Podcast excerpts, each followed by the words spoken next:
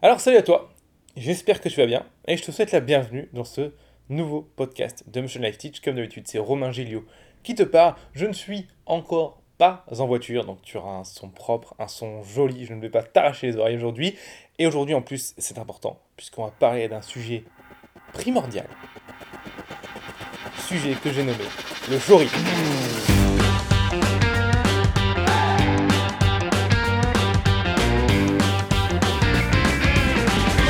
Bienvenue dans le podcast de Motion Life Teach. Le podcast où on parle de 3D, d'animation, d'effets spéciaux, de films, de mindset, de logiciels, bref, tout ce qui se rapporte à l'animation 3D, les effets spéciaux ou l'image de synthèse.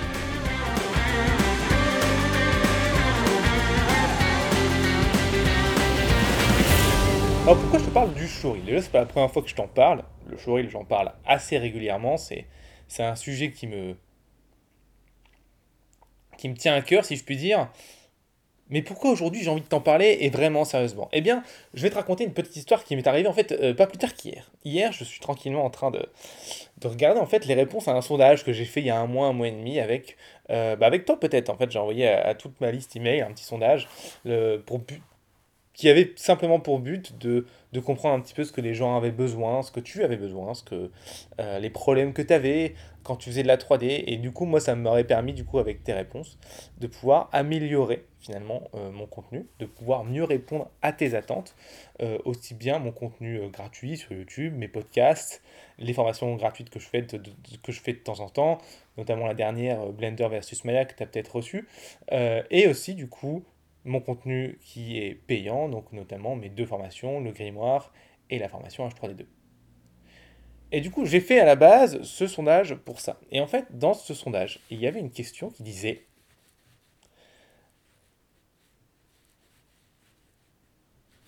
As-tu déjà euh, fait un showreel? Et si oui, l'as-tu déjà montré à des professionnels? Et en fait, là j'ai été outré en fait des réponses. Alors évidemment, ne t'inquiète pas, je te lance pas la pierre. Euh, mais en fait, c'est surtout le pourcentage des réponses qui m'a outré, en fait. Qui m'a vraiment, vraiment euh, choqué. Choqué parce que je ne me rendais pas compte à quel point, du coup, euh, c'était présent dans la tête des gens, en fait, cette idée-là. De quelle idée je parle? Et eh bien, en fait, c'est simplement que, pour te donner vraiment le chiffre, 98% des gens qui ont répondu au sondage, hein, donc je crois qu'il y a eu 150 réponses, donc ça fait quand même pas mal de gens, n'avait pas de choril. Pire de ça, un bon 80% ne savait même pas ce que c'était.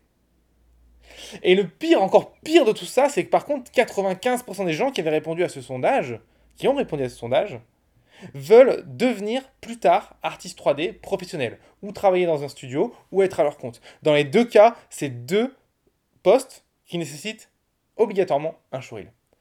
Et du coup, ça m'a choqué parce que je me suis dit, mais c'est quand même incroyable qu'il euh, y ait si peu finalement de d'éducation là-dessus en fait. Je comprends pas que les gens ne connaissent pas le, le showreel alors que c'est primordial si on veut bosser dedans. Alors, je vais essayer de trier un petit peu les réponses que j'ai eues et ça va me permettre avec ce podcast de répondre à la question des gens sur le showreel. Ça, tu vois, quand je te dis ça va me permettre d'améliorer mon contenu, et ben voilà, c'est un exemple de contenu que je fais, tu vois, par rapport à ce sondage et ce sera un exemple évidemment parmi tant d'autres. Alors, du coup, le showreel. Je vais répondre déjà à la première catégorie de gens, qui est euh, finalement la majorité, d'accord Qui ne sait même pas ce que c'est un showreel. À quoi ça sert un showreel? Donc on va reprendre les bases des bases. Alors, un showreel, qu'est-ce que c'est? Un showreel, c'est simplement une bande démo, donc c'est une vidéo qui reprend tes meilleurs travaux. C'est une vidéo qui va durer entre une et deux minutes, trois minutes pour les plus longues, et ça reprend tes meilleurs travaux. À quoi ça sert? C'est un petit peu le trailer de, tes compétences en 3D. En fait, il faut le voir comme ça.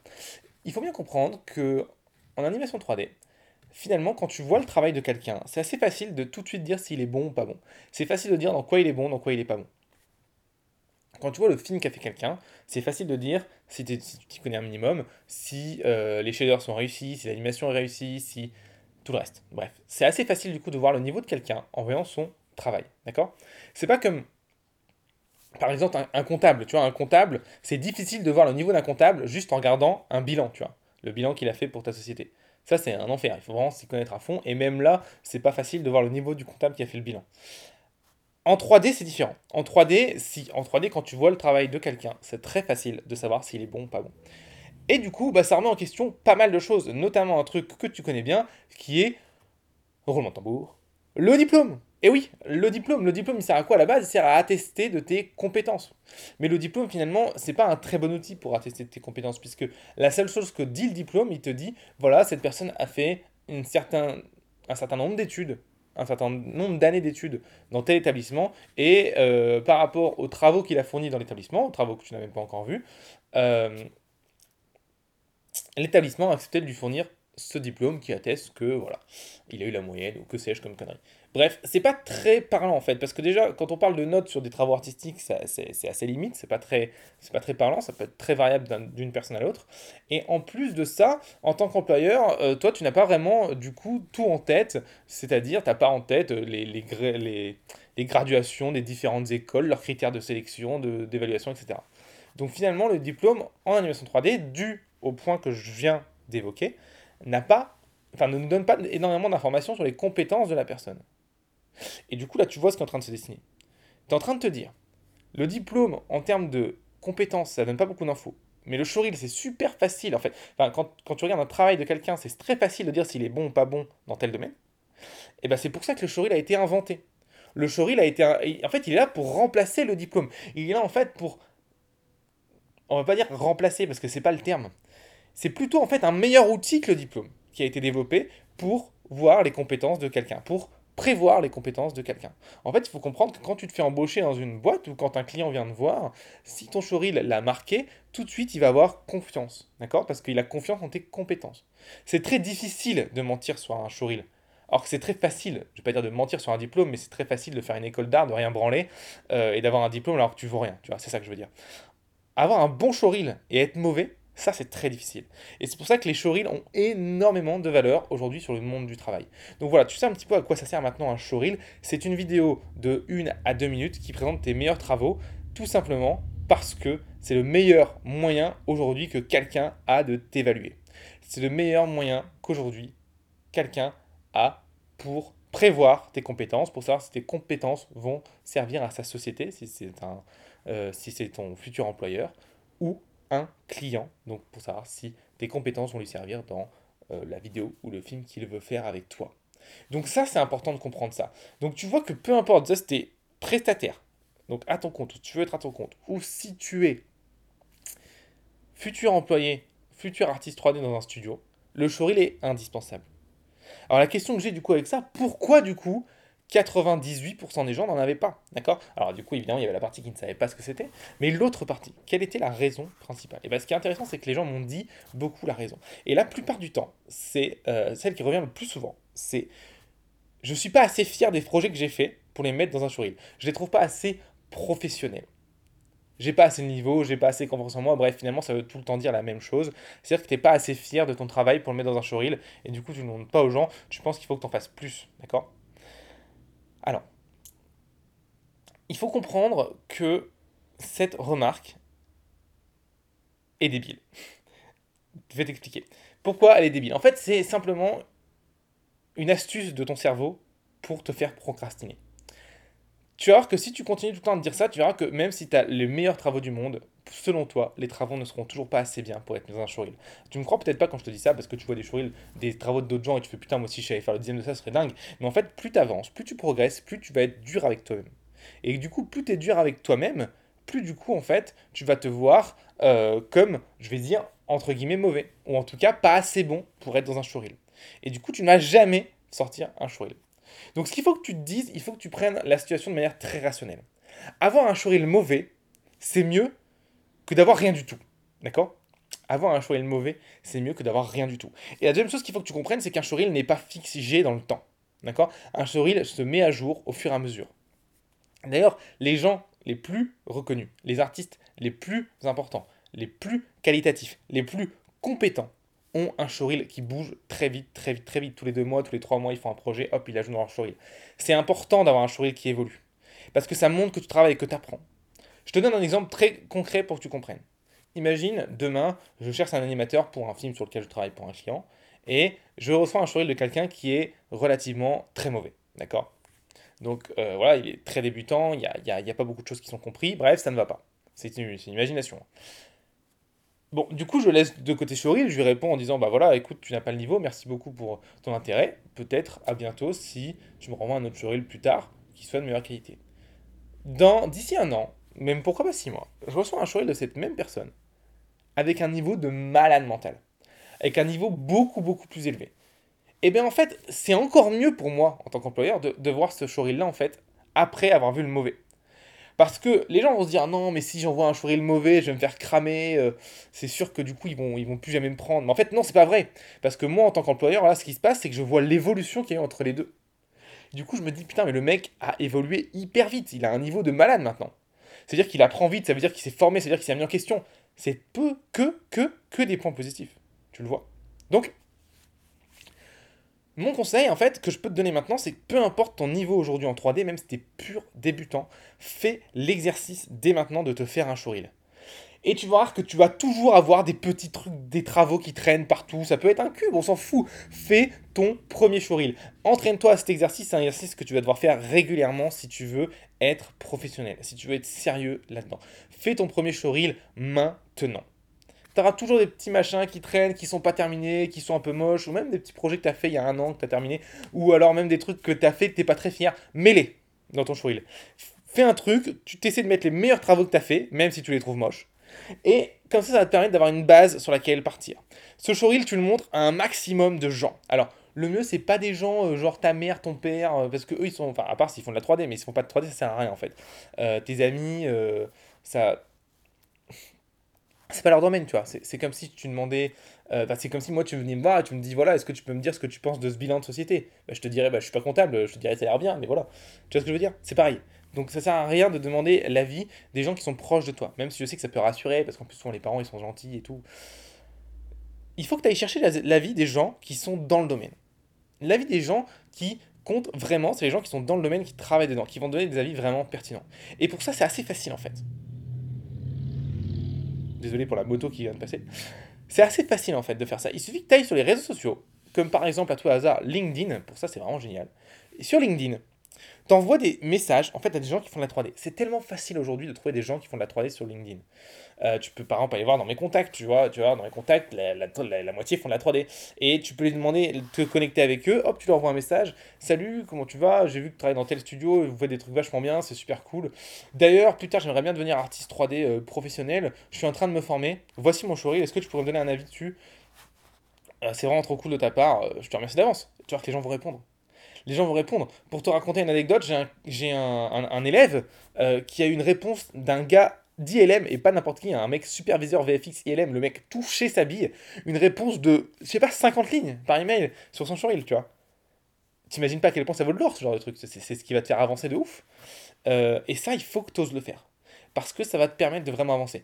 Tant que tu n'oseras pas, tu n'oseras pas faire ça, tant que tu ne feras pas l'effort de faire ça, finalement, tu vaux pas mieux qu'un amateur. En fait, tu pourras jamais passer au niveau professionnel. Il faut que tu te sors de ta zone de confort et que tu fasses ça. Et c'est facile à faire. Aujourd'hui, peu importe qui tu es, si tu as fait un minimum de 1 à 2 mois de 3D, tu as déjà au minimum un moitié de projet dans un coin. Fais un showreel avec ça. Fais un showreel avec ça. Déjà, maintenant, tu peux le faire. Si tu n'as pas fait encore un mois de 3D, bon, ok, d'accord, faut quand même pas déconner. Mais si tu as fait un mois que tu fais la 3D, minimum. Et je sais que euh, il y a bien 70% des gens qui m'écoutent ici qui ont fait, ça fait plus d'un mois qu'ils font de la 3D, puisque j'avais fait aussi il n'y a pas si longtemps que ça, j'avais posé la question, euh, je t'avais posé la question par email. Donc je connais un petit peu la proportion du niveau des gens. Euh, et je peux te dire que la proportion, du niveau des gens est complètement décorrélée de la proportion des gens qui connaissent le showreel. Je crois que j'avais 25% des gens, même 30% des gens de, de, de, la liste email, de la liste email Motion Life Teach qui font de la 3D depuis plus de 3 ans. Et pourtant, j'ai quand même 98% des gens de cette même liste hein, qui ne savent pas ce que c'est un showreel, enfin qui n'ont pas de showreel. Euh, et 80% qui ne savent pas ce que c'est. Donc tu vois bien que c'est décorrélé, décorrélé c'est pas, pas possible. Tu. Pour moi, c'est impensable que si ça fait 3 ans que tu fasses de la 3D, que tu n'aies pas au moins deux showreels, tu vois. Logiquement, c'est un par an, tu vois. Le minimum, c'est un par an. Donc, bah, qu'est-ce qui se passe en fait? Là, il n'y a pas, a pas d'autre solution en fait. le seul truc que tu peux faire, c'est, je vais faire un petit clin d'œil à mon ancien podcast, c'est de bouger le cul en fait. De bouger le cul et te faire ton premier showreel. Il faut absolument que tu que tu t'entraînes à, à cet exercice. C'est un exercice qui est difficile parce que tu sais que c'est un exercice que tu vas montrer aux gens, que les gens vont te donner leur avis dessus, ils vont le critiquer euh, et ça va peut-être te faire mal, mais c'est le seul moyen, ou c'est le moyen le plus rapide et le plus efficace d'avancer. Fais-toi un showreel. N'envoie pas des travaux à l'arrache là, mais en mettant des images dans un email. Non, non, fais un showreel. Aligne-toi le plus vite possible aux standards de l'industrie. Si tu es sérieux dans ce que tu veux faire, si tu veux vraiment devenir artiste 3D, c'est ce qu'il faut faire, en fait. Il n'y a pas, y a pas de 200 solutions, c'est ce qu'il faut faire. Avant de te... Euh, finalement, mais avant même d'aller plus loin dans tes, dans, tes, dans tes compétences, tu peux le faire en parallèle, évidemment, mais il faut que tu fasses un showreel. Il faut que tu fasses un showreel. Et vraiment, ton premier showreel, il peut prendre un jour à faire. Hein. C'est quoi? C'est prendre tes, tes, tes semi-travaux que tu as fait dans un coin, les mettre dans une timeline, dans une timeline de montage sur Premiere ou sur, sur Resolve ou sur ce que tu veux, et euh, tu fais un export, et voilà. Tu vois, tu mets une musique derrière et c'est terminé, tu vois. C'est pas compliqué. Je suis pas en train de te demander de faire le, le du siècle, là. Je suis en train de te demander juste d'avoir un showreel pour avoir une base et avoir des critiques constructives dessus que tu pourras aller chercher chez LinkedIn, par email, chez des gens que tu connais, peut-être qui font de la 3D ou que sais-je. Ça, c'est vraiment important que tu le fasses parce que bah, si tu le fais pas, tu vas rester un amateur. En fait, je comprends que tu ne le fasses pas, que tu aies peur de le faire. C'est un moyen de rester dans, ta zone de confort, dans, dans, un, dans, une, dans une petite. Euh, dans une simplicité, tu vois. Le fait de te dire, ok, c'est pas vraiment ce que je suis en train de faire. J'espère que tu n'entends pas mon chant qui est en train de gueuler là, juste à côté. Bref.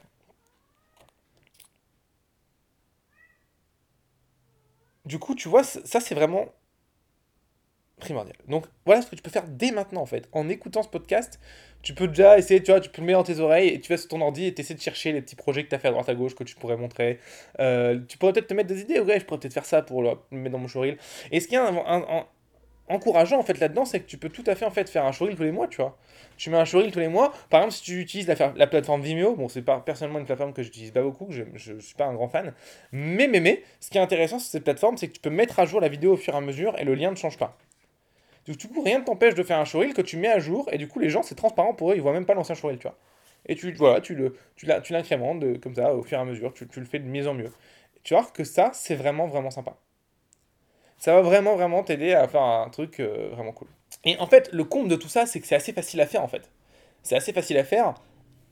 Et pourtant, bah voilà, je, te, parle des chiffres, 98% des gens qui savent pas ce que c'est, quoi. Ça montre à quel point, du coup, il y a un manque d'éducation aujourd'hui là-dessus. Même dans les écoles, le nombre de gens, de commentaires que j'ai reçus des gens qui sont en troisième année d'école et qui, donc c'est leur dernière année, et qui savent pas ce que c'est un showreel, alors que c'est le l'outil standard de l'industrie pour être reconnu dans, ton, dans tes compétences 3D en fait. Donc c'est pas possible que tu n'en aies pas en fait. Donc, donc voilà, un showreel, c'est simplement une vidéo de 1 à 3 minutes maximum où tu mets tes meilleurs projets, d'accord? Et que tu montres à un maximum de gens dans l'industrie, ça va le montrer à tes parents, pour avoir des retours et t'améliorer. Et pourquoi pas, du coup, une fois que quand ton showreel aura augmenté, que tu l'auras mis à jour 2, 3, 4, 5, 6 fois, trouver un job avec ou trouver des clients. Voilà à quoi ça sert un showreel. Voilà pourquoi c'est indispensable aujourd'hui que tu en aies un. Alors, je vais faire une parenthèse pour terminer ce podcast. C'est un podcast, on va dire, relativement court aujourd'hui, mais bon, ça, ça fait pas de mal non plus. Hein. Pas obligé de passer à chaque fois une heure ensemble. Euh, même si j'adore passer du temps avec toi, hein, qu'on se le cache pas. Mais ce que, je vais faire pour terminer ce podcast, c'est simplement je vais euh, t'expliquer un petit peu la, méthode que tu dois mettre en place pour créer ton showreel. Donc en gros, là je t'ai parlé de ce que c'était, pourquoi c'était important, comment ça marchait. Maintenant je vais t'expliquer qu'est-ce qu'il faut mettre dedans concrètement. Alors, en fait dans ton showreel, tu vas devoir mettre déjà deux éléments. De la vidéo, qui, vont être tes rendus 3D, euh, des images, ce que tu veux, bref tes projets. Et après tu auras une bande son, d'accord? Comme n'importe quelle vidéo. Euh, du coup, la bande son, il va falloir que tu choisisses une musique. Alors, il y a beaucoup de gens qui disent Ah, est-ce que je dois mettre une musique libre au droit Machin. tu t'en fous. Tu t'en fous. Ton showreel n'est pas là pour te faire gagner de l'argent. Euh, donc, tu as tout à fait le droit euh, de mettre une musique qui n'est pas libre de droit. Et c'est juste que du coup, si tu le mets sur YouTube, bah, du coup, ta vidéo sera certainement monétisée par la personne qui détient les droits de la musique. Et si tu le mets sur Vimeo, bah, tiens, sur Vimeo, je sais pas trop comment ils gèrent les droits. Mais en tout cas, j'ai jamais vu, jamais connu de quelqu'un de problème avec des gens qui mettaient des showreels sans avoir les, droits sur la musique. Il n'y a pas de problème, de toute façon, tant que tu es un particulier, euh, tu risques vraiment pas grand chose, si ce n'est au pire du pire la suppression de ta vidéo sur la plateforme. Donc c'est vraiment pas grand chose. Alors, donc, je vais vraiment t'apporter du coup euh, une info beaucoup plus du coup sur les images. Je vais faire une petite parenthèse sur les droits de la musique, mais sur les images. Les images, il faut que tu tries ton showreel de la manière suivante. En premier, tu vas mettre, le premier truc qu'on doit avoir dans ton showreel, c'est ton meilleur travaux de toute ta vie, d'accord? Le truc dont tu es le plus fier ou le moins honteux, ça dépend euh, comment tu te sens par rapport à ton boulot, on s'en fout.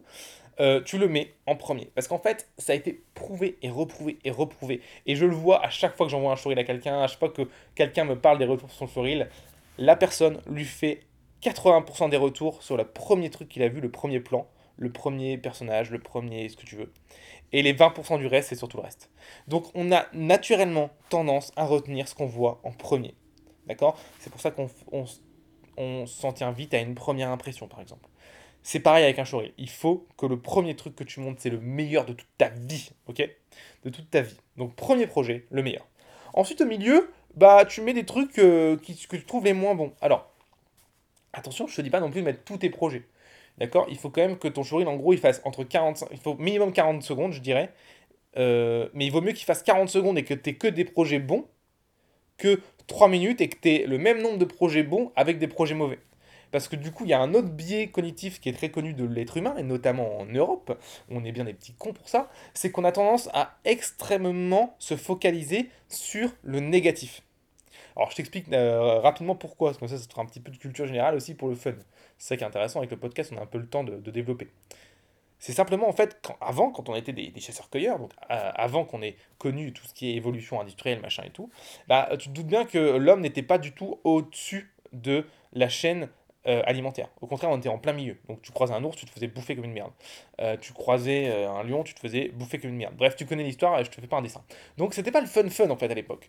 Du coup, on a évolué en fait, donc là je te parle évolué dans le sens non pas en termes de technologie mais en termes d'évolution darwinienne, à pendant des millions d'années, hein, je te parle du coup, on a notre cerveau a évolué pour se concentrer sur le danger, donc sur le négatif. Parce qu'en fait, se concentrer sur le positif, bah à l'époque, en tant que chasseur-cueilleur, ça servait pas à grand chose en fait. Oui, du coup, t'es content, t'as à bouffer, bon, bah, tu manges. Mais c'est pas ça qui te sauve la vie. Par contre, te concentrer sur le négatif, bah, savoir s'il y a un ours qui a 200 mètres de ton campement, ça, ça te sauve la vie. Donc, du coup, l'évolution a fait que les individus qui ont survécu étaient les individus qui se concentraient plus sur le négatif que sur le positif. Et du coup, aujourd'hui, la conséquence, c'est que une grande majorité des êtres humains, naturellement, biologiquement, d'accord C'est même pas un comportement euh, qu'on peut changer, hein, c'est vraiment biologique, c'est dans nos gènes. On va avoir tendance à se focaliser sur le négatif que le positif. Et du coup, tu comprends maintenant pourquoi dans ton showreel, il faut faire attention à ne pas mettre des, éléments, on va dire, qui contrastent avec le reste. Si tu as vraiment quatre bons projets et tu en as un cinquième qui est un peu moins bien, eh ben enlève-le, parce qu'il n'y a que celui-là qu'on va retenir. D'accord?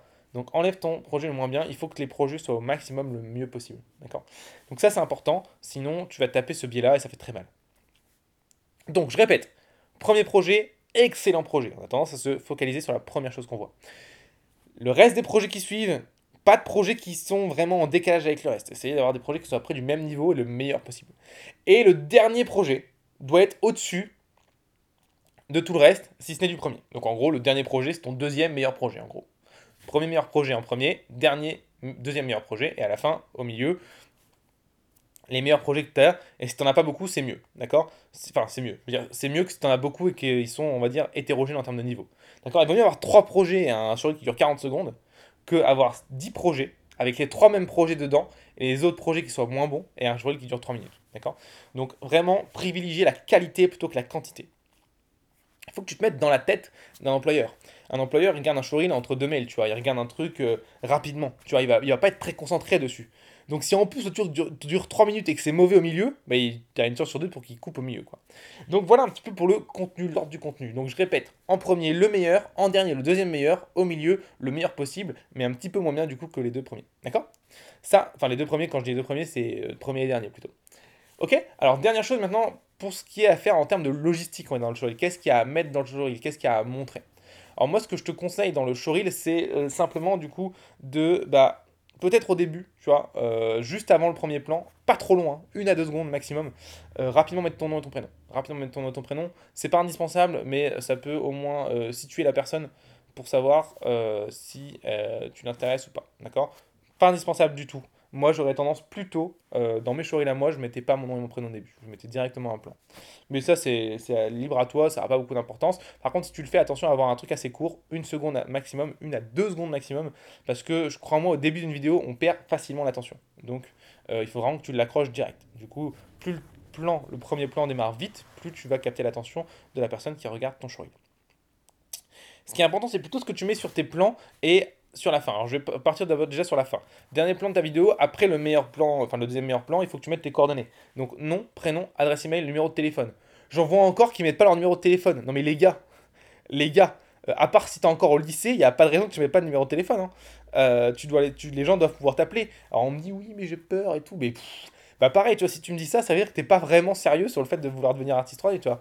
Il euh, n'y a, y a, plus d'excuses là. Si tu veux y arriver, il faut, il, faut, il faut mettre les moyens. Donc tu mets ton numéro de téléphone adresse email, numéro de téléphone, nom, prénom. Et si tu es un petit peu plus, on va dire, euh, avancé, ou si tu connais déjà un petit peu plus tes compétences, tu peux du coup mettre les compétences dans lesquelles tu aimerais être pris. Tu peux par exemple mettre lighting shading si tu aimes bien faire lighting shading, modeling si tu aimes bien la modée, euh, animation si tu aimes bien l'animer, etc. D'accord? Tu peux tout à fait mettre du coup le domaine dans lequel tu souhaiterais être euh, bah, du coup pris, tout simplement. Donc voilà, ça c'est pour la fin, d'accord? Tu essaies de faire une petite, euh, une petite composition assez sympa et évite des trucs trop... Euh, alors, je te conseille en termes d'écriture sur les showreels de privilégier les choses simples et on va dire euh, claires en termes de graphisme, on va dire, quand tu fais du texte, par exemple ton nom, ton prénom, etc. Plutôt que des choses assez complexes avec des typos lisibles, d'accord? Attention à ça, je vois trop ça. Une typo illisible, bon, on la, lit juste pas en fait, hein, d'accord? On fait pas l'effort. Hein.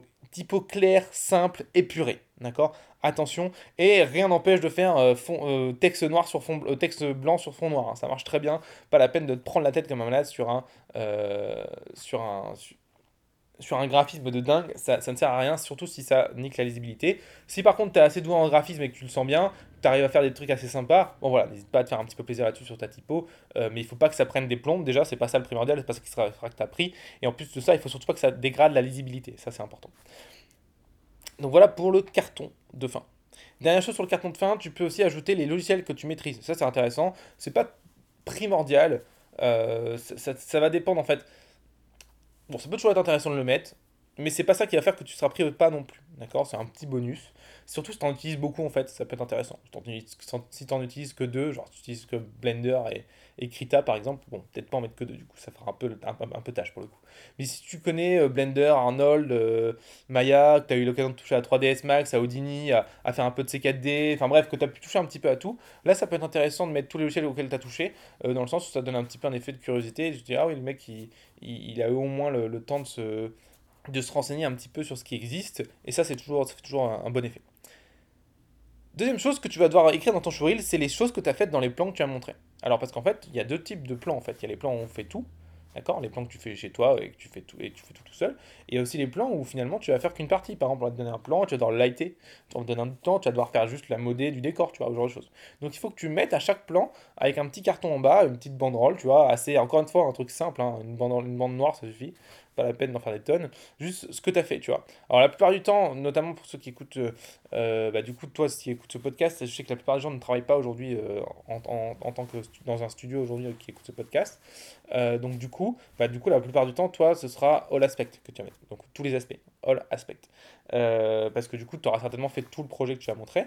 Et après, par exemple, tu peux tout à fait avoir téléchargé, par exemple, un rig sur Internet et avoir fait un exercice d'animation. Du coup, bah, tu mets animation, tu vois. Donc euh, voilà, pas hésiter euh, à, sur chaque plan à mettre, euh, du coup, les aspects que tu as travaillé. Les aspects sont vraiment importants pour qu'on comprenne sur quoi tu t'es motivé. Parce que si tu mets un plan avec une modée super, mais que toi, en fait, tu as fait l'animation et que l'animation est pourrie, voilà, ou inversement, d'accord? Donc c'est important d'avoir les aspects qui soient écrits dans le showreel. Autre chose qui est important dans ton showreel, par exemple, si tu fais un, un plan sur l'animation, rends-le ton plan rends-le, exporte-le en rendu. Ne fais pas un espèce de, capture de viewport dégueulasse. Euh, c'est juste pas possible ça. Parce qu'en fait, il faut comprendre que même si tu mets animation et que ton rendu est dégueu, euh, on est naturellement biaisé par ce qui est moche, je l'ai dit tout à l'heure. Donc, malheureusement, même si tu n'as pas fait du rendu, bah, euh, si tu avais fait un rendu, la personne aurait un meilleur avis sur ton showreel alors que c'est le même travail. D'accord? Donc, présente bien tes travaux, tu vois. J'en avais parlé sur le premier podcast, je me souviens, de la présentation des travaux, l'importance de la présentation de tes travaux. Excuse-moi, je rote. C'est un petit peu dégueulasse. Bref, euh, l'importance de la présentation de tes travaux, eh bien voilà, elle est là en fait. Hein. Euh, c'est très important. Du coup, par exemple, tu fais si tu fais un, un d'anime, il faut que tes plans soient rendus, d'accord Avec de la lumière, un petit peu de shader, mais un, un truc un minimum sympa, quoi. Donc voilà un petit peu pour ça. Donc les cartons, simplement les aspects que tu as fait. Et si encore une fois, dans ton showreel, tu as, fait, tu as utilisé plusieurs logiciels, bah, n'hésite pas aussi à côté, de mettre, à côté des aspects, de mettre les logiciels que tu as utilisés pour chaque plan. Par exemple, pour le premier plan, si tu as utilisé 3ds Max et Nuke, bah voilà, tu mets 3ds Max et Nuke. Pour le deuxième plan, si tu as fait plutôt du Blender et de l'After, bah voilà. Ça, ça, peut être intéressant. Ça permet aussi, du coup, au, à ton employeur de se projeter sur ce que tu as fait avec quoi. Encore une fois, ce qui est le plus important, c'est les aspects que tu utilises et non pas le logiciel. Les gens vont toujours se euh, regarder sur ce que tu sais faire. D'accord? Les compétences que tu gères, non pas sur quel logiciel tu sais le faire. Attention, je ne dis pas que le logiciel n'a aucune importance, il en a un petit peu, mais il faut savoir que, en fait, toi, en tant qu'artiste 3D, tu es censé avoir la compétence et la flexibilité de pouvoir changer de logiciel un petit peu en claquant des doigts. Alors, je dis en claquant des doigts, ça se fait pas en une demi-heure, hein, ça se fait plutôt en une à deux semaines, mais voilà, si tu n'as pas cette flexibilité-là de, de, savoir changer le logiciel en une à deux semaines et retrouver un petit peu tes habitudes, bah, c'est que tu n'as pas le niveau pour être dans l'industrie. C'est pas grave, hein. ça, ça, s'apprend tout simplement. Il n'y a rien de, rien d'extrêmement difficile. Une fois que tu en as fait un, bah, en fait, le premier, c'est le premier changement le plus difficile, qui va te prendre peut-être 2, 3, 4 semaines. Quoi. Mais après, une fois que tu en as fait 2, 3 des changements, tu verras que c'est assez facile en fait et qu'on retrouve souvent les mêmes bases partout, les mêmes concepts partout. J'en ai déjà parlé hein, sur la chaîne et sur le podcast d'apprendre les concepts plutôt que d'apprendre euh, les techniques avec les boutons. D'accord? Tu ne dois pas savoir sur quel bouton cliquer, tu dois savoir ce qui se passe derrière le bouton. Ça va te permettre de retrouver le concept ailleurs dans notre logiciel et de comprendre comment ça fonctionne, même si l'interface est différente. Donc ça, c'est important. Je me suis un petit peu égaré sur le showreel, mais en tout cas, voilà pour ce que tu dois mettre en termes de logistique. Donc, premier carton euh, non obligatoire, ton nom, ton prénom. Dernier carton, très obligatoire. Donc ton nom, ton prénom, ton adresse email, ton numéro de téléphone, j'insiste sur le numéro de téléphone. Et si tu as euh, utilisé pas mal de logiciels, bah, n'hésite pas à mettre tes logiciels. Et sur chaque plan, mettre un, petit bandeau avec du coup ce que tu as fait dedans et les logiciels que tu as utilisés si tu en as utilisé un petit paquet. Si tu as utilisé euh, Blender seulement sur toute ta showreel, ça sert à rien de mettre Blender. Hein. Tu, peux le mettre juste à la fin, ça suffira. Autre chose, et ce sera la dernière chose, je vais terminer avec ça. Euh, il est important que ton showreel soit en anglais, d'accord? Je t'ai déjà parlé de l'importance de l'anglais sur ce podcast dans le métier. On a tendance à l'oublier, mais le, métier d'artiste 3D, c'est un métier qui est en majorité anglophone. Donc, ça ne sert à rien d'envoyer des, des en français. Euh, à des anglais encore moins, mais même à des français en fait. Tu peux tout à fait envoyer ton showreel anglophone à des anglais. D'accord? Ça posera aucun souci. Euh, anglophone à des français, pardon. Excuse-moi, je m'embelle les pinceaux. Ça posera aucun souci. Euh, et c'est naturel dans, dans l'industrie de recevoir des, des, des, reels qui sont euh, en anglais. D'accord? C'est pas du tout un problème. Voilà. Écoute, c'est terminé pour moi. Euh, qu'est-ce que je peux te dire pour conclure? Eh bien, euh, bah, j'ai envie de te dire, va faire ton showreel. Va faire ton showreel maintenant, là, tu vois. C'est bien de terminer sur un appel à l'action, tu vois, sur, sur un truc que tu vas faire pour avoir une, une prochaine idée. Donc, si tu es dans la capacité de faire ton showreel maintenant, va faire ton showreel. Si tu n'es pas dans la capacité de le faire, note-le pour pouvoir le faire plus tard. Hein. La dernière fois, on a parlé de la planification des tâches. Planifie ta tâche de faire ton showreel. Et voilà. Avant de te quitter, j'aimerais te dire que si tu m'écoutes, si tu écoutes ce podcast avant le 30 septembre 2020, eh bien, tu sais peut-être, et si tu ne sais pas, je te le dis, que le 30 septembre 2020, j'organise une conférence en ligne. Alors, que ce soit une conférence en réel, mais tu connais les, le bordel avec le Covid en ce moment, c'est un petit peu compliqué. Donc, j'ai décidé de faire une conférence en ligne. Et la conférence en, la conférence en ligne, je vais en fait t'expliquer comment créer un shader de carrosserie de voiture ultra réaliste en 10 minutes. Parce qu'en fait, c'est assez simple à faire un shader de carrosserie de voiture quand on connaît la, solution. Ça va te permettre, euh, avec moi, de voir un petit peu comment fonctionne le shading nodal et procédural de manière assez facile. Et je vais essayer de reprendre toutes les bases avec toi pour que tu comprennes bien ça. Et ce sera en live, donc tu pourras me poser toutes tes questions, tu auras un chat, etc. Bref, ça va être très sympa.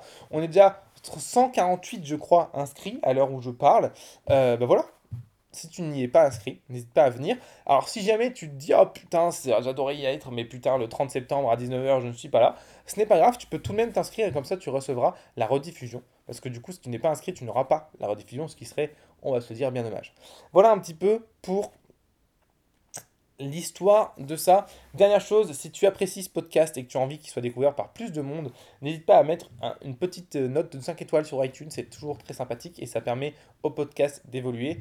Et si tu es sur Android, de mettre un petit commentaire sur Podcast Addict ou sur Castbox ou sur Stitcher, bref, selon la plateforme de podcast que tu utilises. Je t'avais dit la dernière fois que je mettrais un lien vers iTunes et vers les autres plateformes de podcast sur le site internet. Évidemment, je ne l'ai pas fait, j'en suis navré, mais promis, ce sera fait prochainement pour que tu puisses facilement le faire directement sur le site. Parce que c'est vrai que je sais qu'il y en a beaucoup qui, écoutent les podcasts directement sur le site. Et même moi, j'ai tendance à, quand je dois réécouter un podcast pour rechercher une information, parce que oui, ça arrive que j'aille rechercher une information dans mes propres trucs. Je suis un peu con, mais je te promets que ça arrive.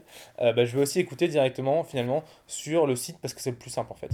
Euh, du coup, je n'écoute pas sur les plateformes iTunes, etc. Et du coup, c'est difficile de mettre des notes du coup. Euh, ce qui est un petit peu con, donc c'est pour ça que je vais mettre un petit lien euh, sur le, site. Si tu peux mettre carrément peut-être un, un, truc qu'on peut noter directement, ce serait sympa. Faudrait que je regarde comment faire ça. Bref, je m'égare. En tout cas, je te remercie d'avoir écouté jusqu'à là. J'espère que tu as appris des trucs pas mal sur le showreel. J'espère que maintenant tu sauras ce que c'est un showreel. Et sur ce, moi je te dis à très vite. Ciao